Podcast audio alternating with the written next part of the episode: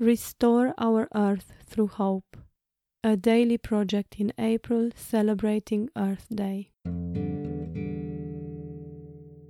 When I was about 23 years old, I took an acting course. One of the exercises we were given was to enact in groups short scenes portraying issues we as South Africans were facing at the time.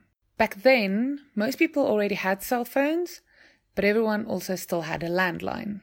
I can't remember if these scenes were scripted or if we had to improvise them, but one of the groups had to do a story about cable theft.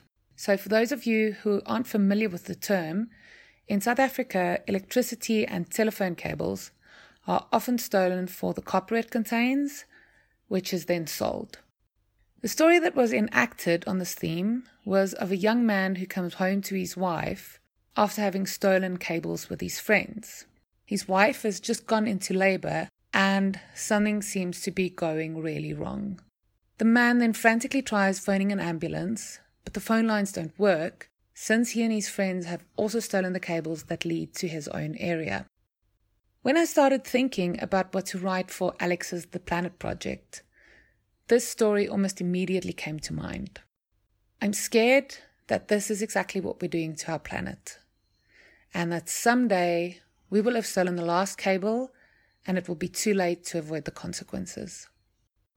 I know this is a much more serious tone than my posts normally take, but the point of it is to drive home the fact that right now we can still turn this around. In the past few weeks, we have already seen the environment coming alive like it hasn't in years. So there's hope. And where there is hope, I believe a way can be found. As a way to make this hope practical, Please share your favorite environmental resources, charities, Instagram accounts, products, service providers, the steps you've implemented to make a difference.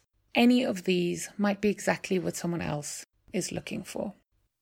Words by Nadine.